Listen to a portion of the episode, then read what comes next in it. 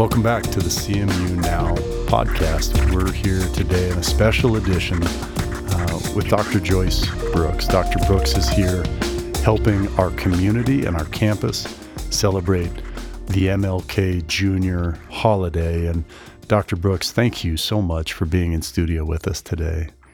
Thank you for having me. uh, your your life history is, um, which I know only the very top line kind of information from your bio, but I wonder if you might start for our listeners who've never met you and don't know you, if you might orient us a little bit as to your journey um, and some of your experiences, both as a young person, but also up through the educational system, and maybe some of the key moments that you have been a first person witness of history.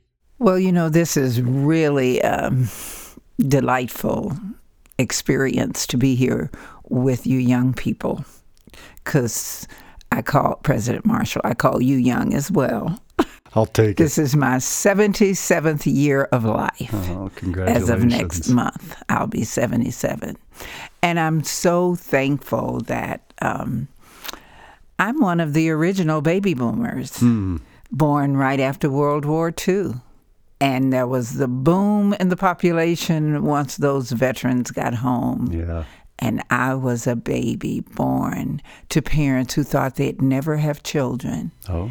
And my dad, who was a World War II veteran, a black man who couldn't have a gun as a soldier because blacks were not allowed to have guns, was one of the people who said, We're here to fight an enemy. And he talked to us about this all the time. We're here to represent our country, defend our nation, and you won't let us have guns.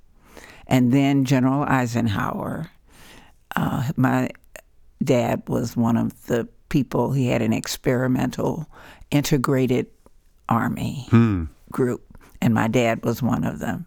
He was so proud to be an American hmm. who happened to have been black. Yeah. And when he got back, and my mom was she was pregnant he said our baby's going to be born in the hospital which was not admissible. Oh. And dad said oh she will be born in the hospital. I'm a world war ii veteran.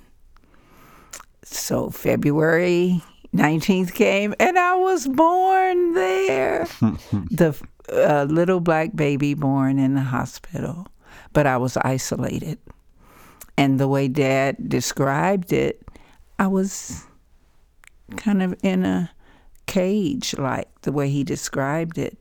But he stayed with me, holding me. Mm. And he told me this story so much. He said, You are beautiful. You will do great things. Daddy's going to send you to college. That was unheard of for mm. a black child. And he did everything he said he was going to do. That was my beginning of where, life. Where were you born, Dr. Brooks? Rural Arkansas. Rural Arkansas. Yes. And your story continues. You were, um, for those who who were tracking the history, you would have been a child when Brown v. Board of Education was decided. Is that right? I was second grade. Second grade. But I didn't know about it. Sure. But over the years, I understood why we finally got an indoor restroom in our school because oh. we did not have indoor restrooms.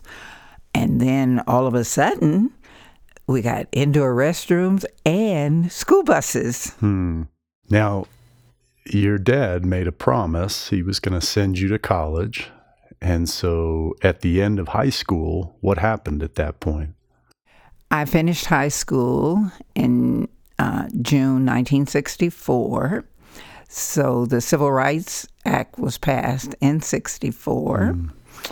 And I got to go to college in a larger town which is about 100 miles from our town. That's way, that's a long way in those days because people didn't travel that far. But I got a chance because of the Civil Rights Act to go to the library, the public library, for the first time in my life Hmm. because it was against the law in our town if you were black to go into the library. And I love to read. Hmm. But my parents would find books because there were no bookstores. Yep. I was so excited to get to this is a library, a building full of books. Now I have my own personal library, I suspect you do. and my children and grandchildren are avid readers yeah. because they know how important it is to be able to have access to great minds through books. Yeah. What did you study in college once you got there? An English teacher. An English teacher. I was a high school English teacher. Oh. You were you were on the front lines in many ways of change that um, I think it's f- safe to say that some in um, later generations take for granted the fact that uh, we have unfettered access to books that regardless of the color of your skin you're welcome to go to college or go into the public library. And you know as you traverse your path you you really broke down some barriers probably not just for your family but for your neighborhood your community and others. You didn't stop at your undergraduate degree did you No, I didn't.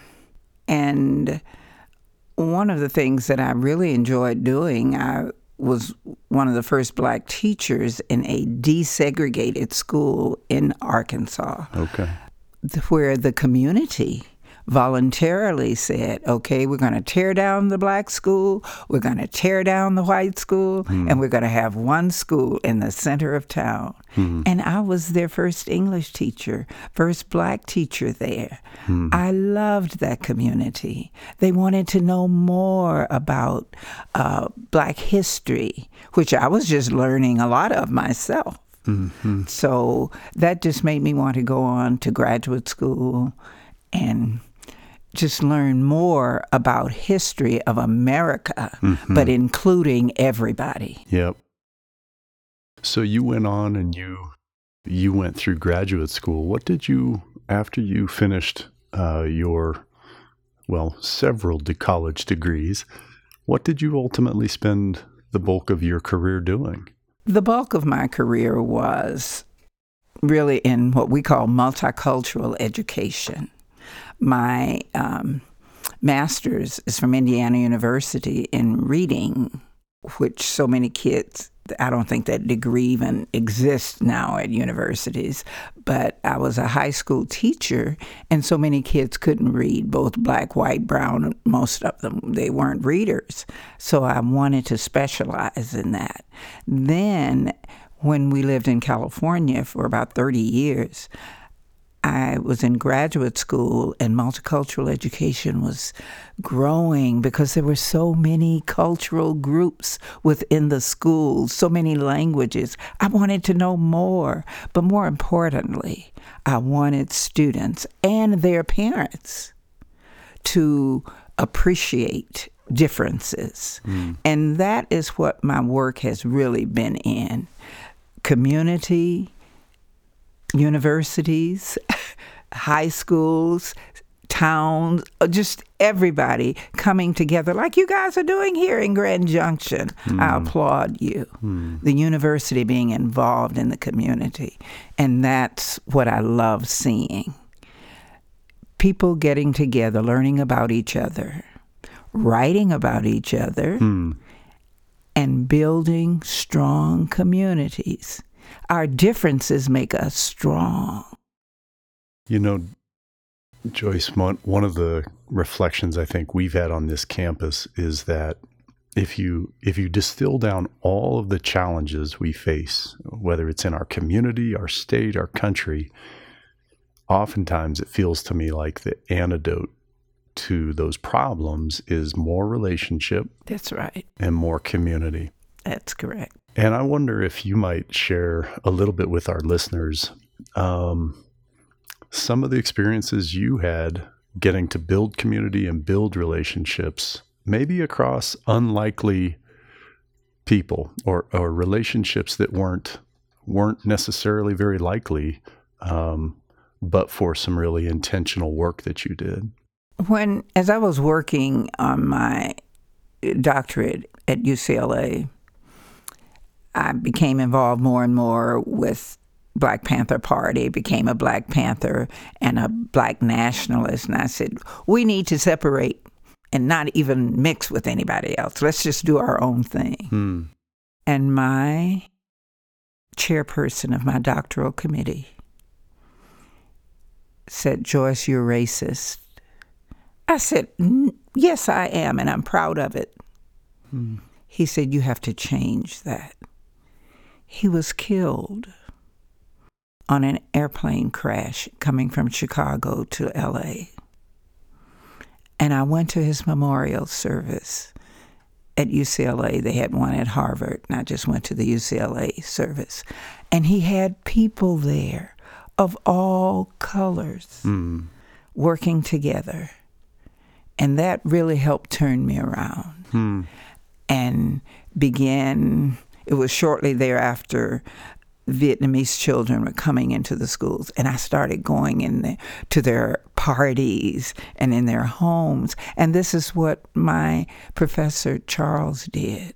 He lived in a community of so many different people, and he was Chinese Hmm. and just really wanted multiculturalism to work. He really turned me around Hmm. to realize how important community is, communities of people groups. Hmm. I'm richer for that. That was in 1979. Hmm. So I understand when people come with very um, limited views of others, and I'm more patient with them. Hmm. And I said, Well, let me tell you my story. That helps to build relationships, which does just what you're saying Hmm. strengthens that bond among people. So we're here in Grand Junction, and you are uh, you've taken time and and uh, a fairly circuitous journey today, as I understand. Your travel has been challenging, so I'll just say thank you on behalf of our community. And I don't even like snow. Well, it it's been a chilly one today, It but you through some challenging uh, travel arrangements, you're here. Yes, Would thank you, you. would you share uh, with our listeners who aren't going to be able to join tonight, um, maybe some observations and encouragement even about um, the way you approach this work, and maybe any observations you might have on this anniversary of Dr. King's birthday? I'd like the title of Keeping the Dream Alive. And one of the things I'm going to ask tonight what was the dream? Hmm. Why was the dream? And then I'm going to point to each individual. What does that mean to you and for you? And I believe it means for each of us as Americans and even as others who want to come to America or who are in who are coming to America as immigrants and want to become Americans. We are stronger because of who we are. But you've got to feel that strength within yourself. If I decrease you in who you are because of your color, because of your height, because of any of these outward things, I really minimize my own personhood. Hmm.